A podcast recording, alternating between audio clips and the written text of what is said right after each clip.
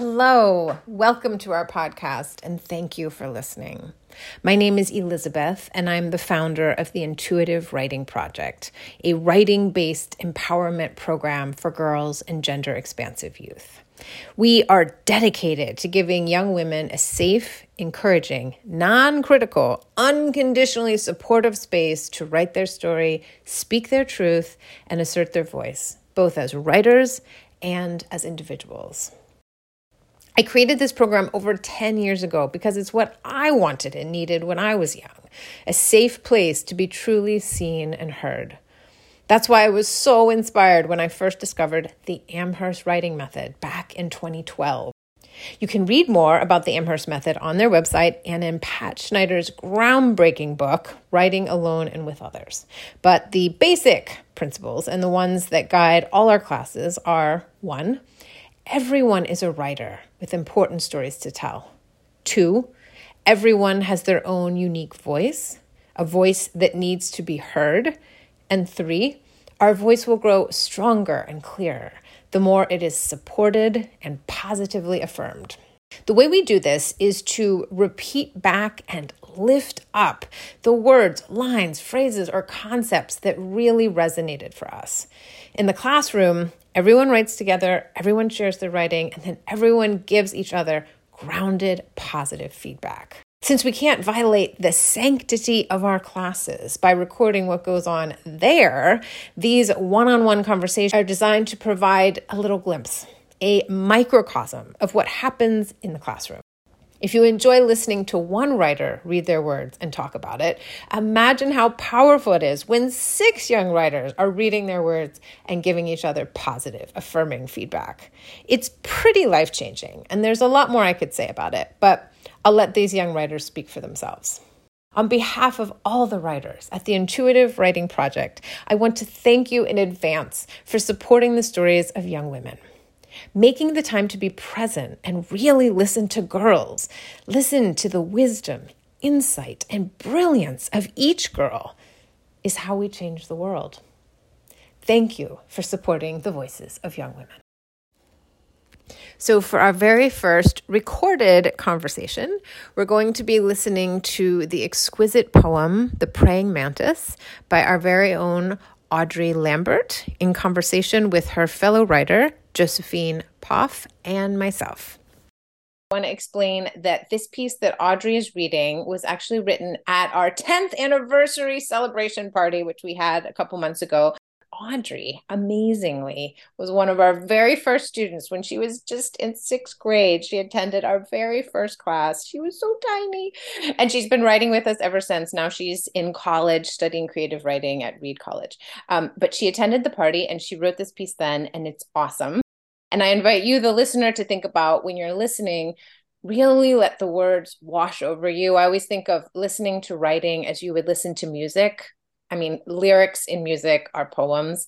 So just listen to the writing, notice the words and phrases that really speak to you, and just appreciate them. Okay, Audrey, if you would begin with Praying Mantis.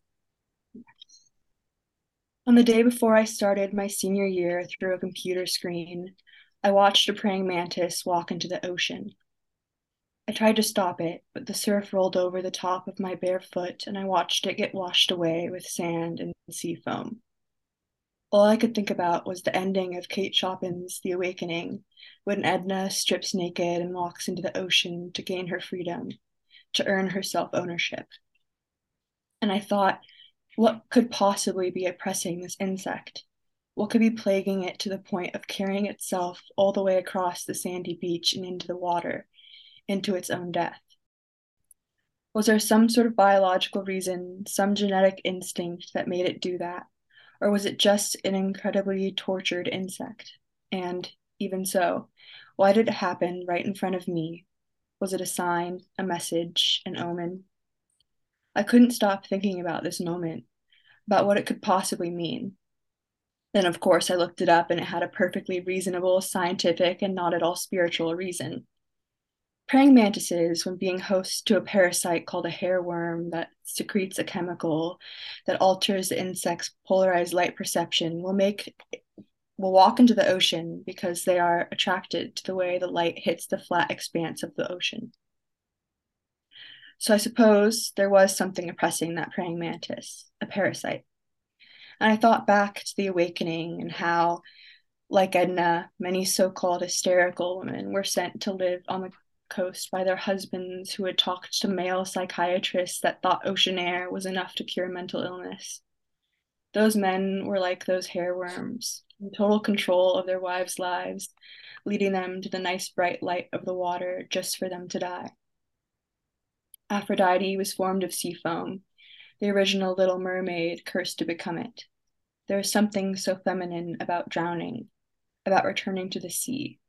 Maybe it's something to do with the moon and how its cycles sometimes syncs to ours, how its pull creates the waves.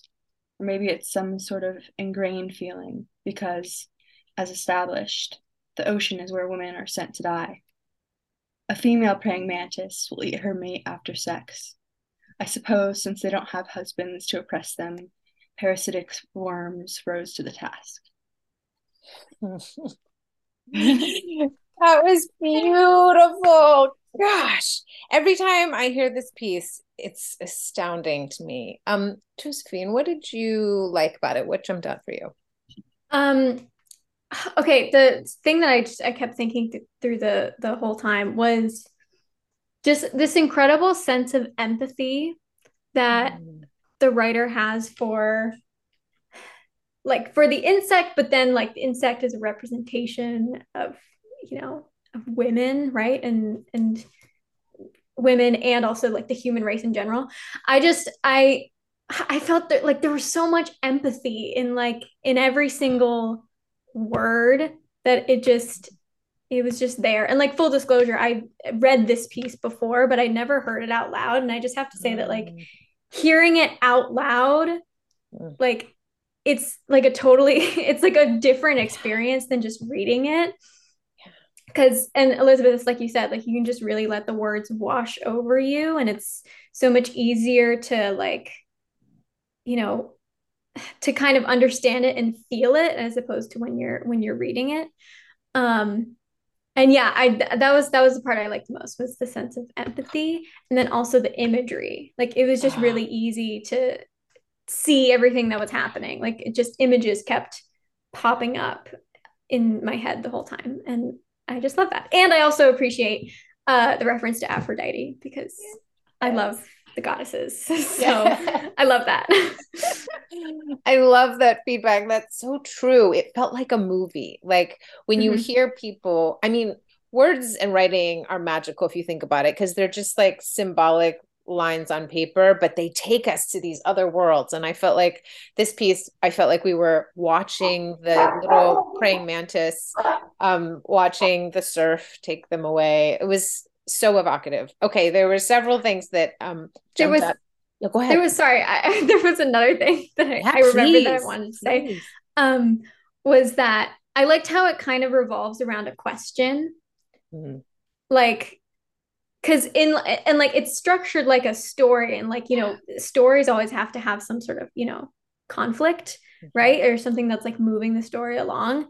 And like in the case of this piece like the conflict was the question like why? You know and mm. i think that the question of why why did the praying mantis you know walk into the ocean it kind of it drives the story. And i think it's really cool because it's like it's just so reflective of how yeah. we live our lives. Like oh i have a question. Now let me go find the answer right? And that's what like makes life so interesting I yeah. love that you pointed that out. That's such a good point. It also made me think about I'm sure you've heard this before, but the word question has the word quest in it because whenever you ask oh. a question, you go mm-hmm. on a quest for the answer.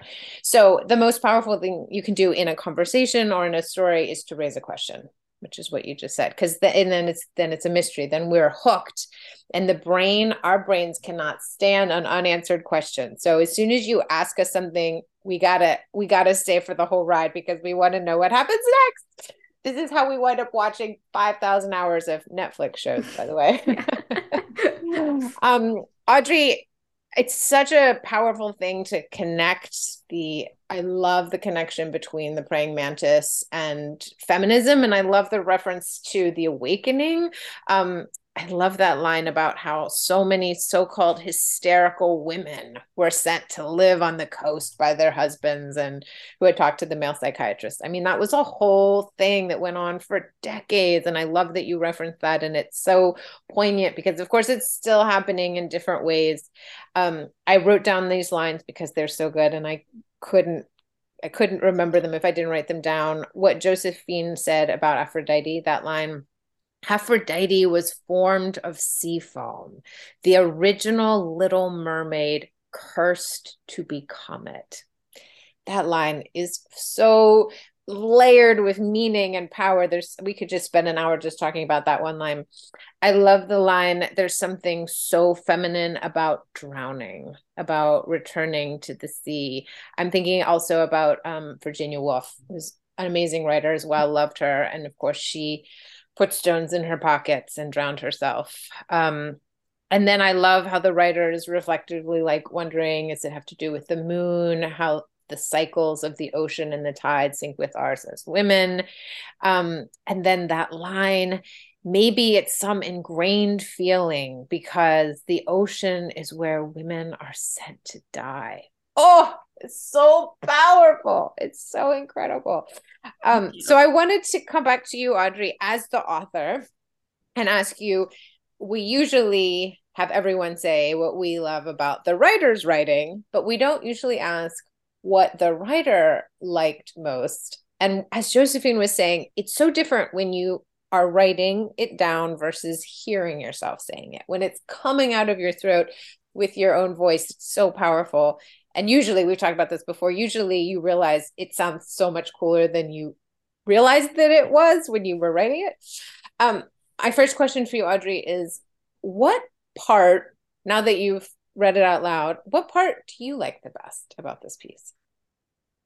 Um i am really proud of the aphrodite line.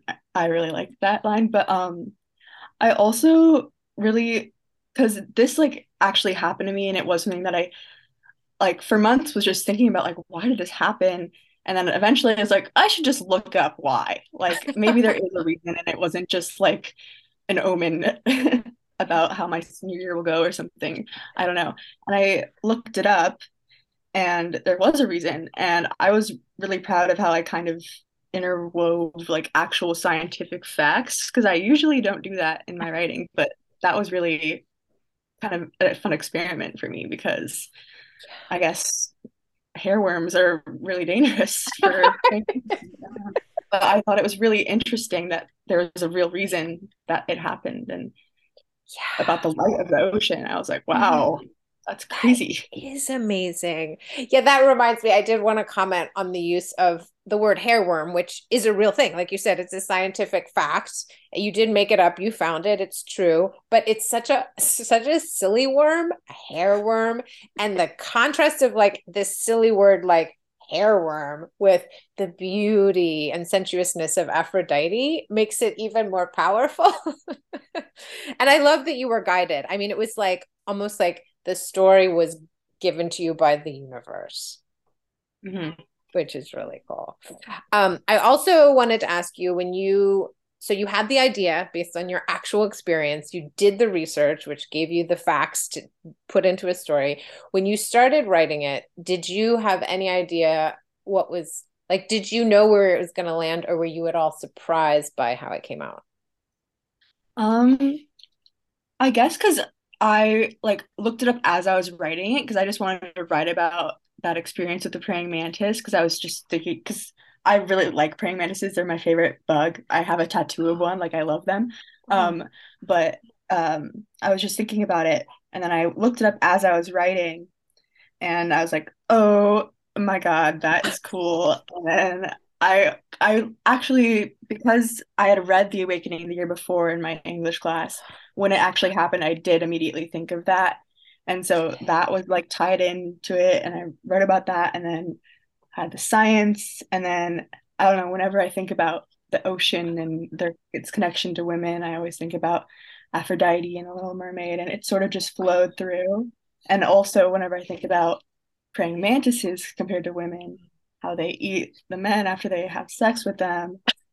I always was fascinated by that as well. So it all kind of just streamed out and like made it weaved itself into like its own metaphor. And I was like, huh, things really just fell in place for me. But yeah, it was it was yeah, it was really an interesting process, I guess. That is so um, delightful and hilarious how you describe it because it's just so clear in hearing you talk about it that like it was like everything in your life was leading up to this piece. Like you couldn't not have written this because of every experience like came together. And this is the beauty of writing, and which leads me to my last question that we experience things and they go into our brains, different parts of our brains, and we forget about them. And then at random times, they come back, they pop into our head mm-hmm. and connect to other things. And it's, I mean, I think that's our intuition. It's magic how that happens. But yeah. I was wondering, Audrey, if you could say, because you've been writing for a long time, a little bit about a little word of encouragement for anybody who's writing, who sits down and has maybe like, the shadow of an idea or like i think i want to write about purple or whatever they're thinking. How to let yourself like how what kind of state of mind do you get into so that you can just let things bubble up and connect? And what is what kind of um yeah advice or guidance would you give to writers? A lot of times I'll either have like a starting idea or I'll just have a line that's in my head that I already have. And so I'll write that down. And if I can't like get anywhere, like continue writing with my like physically from that, I kind of just sit there and think about it. And I think about it, and then I have a concept. I have something that my brain just goes bing connection, you know, and then I will like see how do I get from the original idea to that connection, and then I think mm. through that, and then I think of it more poetically or more prosaically, more beautifully, and then I start writing. And I, a lot of the times, some stuff will just start flowing through me. But I think it helps to have a beginning point and somewhere you want to mm. end up. Mm. And even if you can't think of like bullet points in between, they'll come to you. Yeah.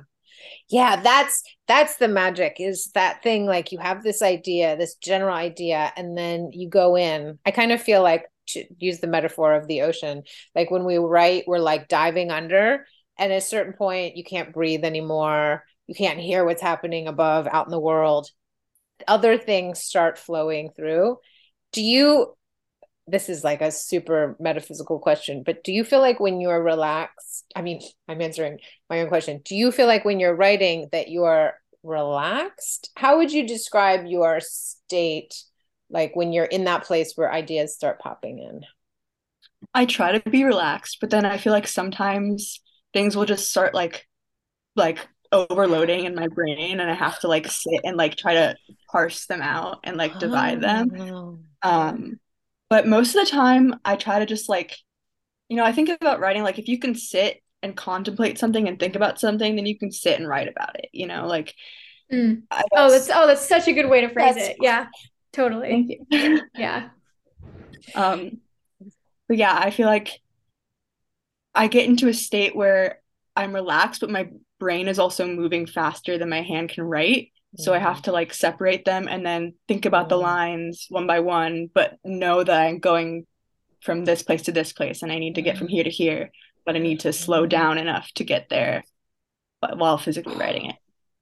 That is the best line. I feel like that's a to quote Marie Forleo, that's a tweetable. That line about if you can sit and think about something, you can write about it.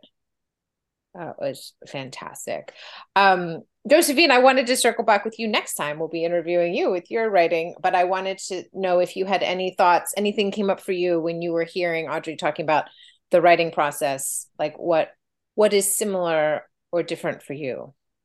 Um, well, I I totally relate to like when I'm writing, like it's it is a very relaxed state, but then sometimes my brain overloads and there's my hand can't move fast enough. So it's like frustrating. So sometimes i like just end up typing things because mm-hmm. it's so much faster.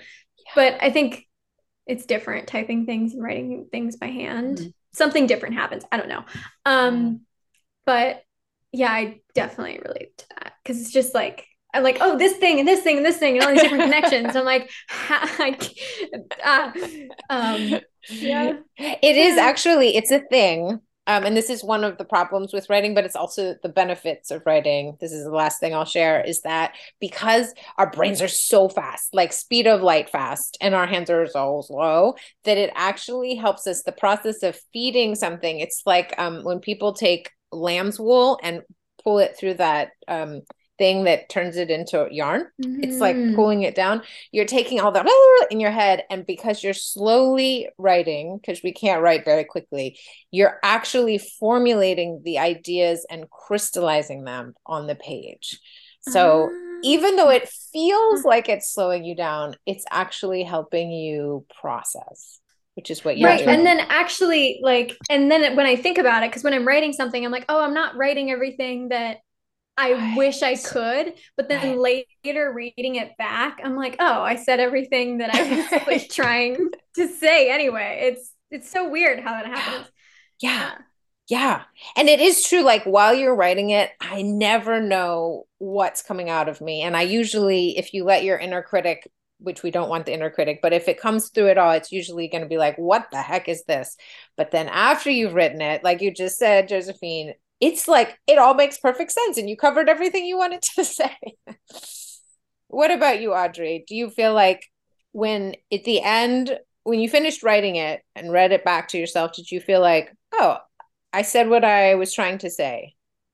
Yeah, I definitely had that experience, especially on this piece, because there were so many like points I wanted to like get across and like little details that I wanted to mention, and I was kept like piling them up in my head and then like reading one out one by one. And then I was like, oh, did I get everything? Do I have to go back yes. and say anything? And I was like, oh, I, I did it. you know? That's amazing. And that's the magic of writing. I swear it is beyond, it's almost supernatural because it's our human mind but then there's also something spiritual that's happening too at the same time and it's magic. I love that piece audrey. Thank you so much for sharing it. Thank you josephine for being here to give feedback. Um, and we will do this again sometime soon with um, more writing more writers and um, we'll see what happens. Thank yes. you both so much. Yay. of course. I'm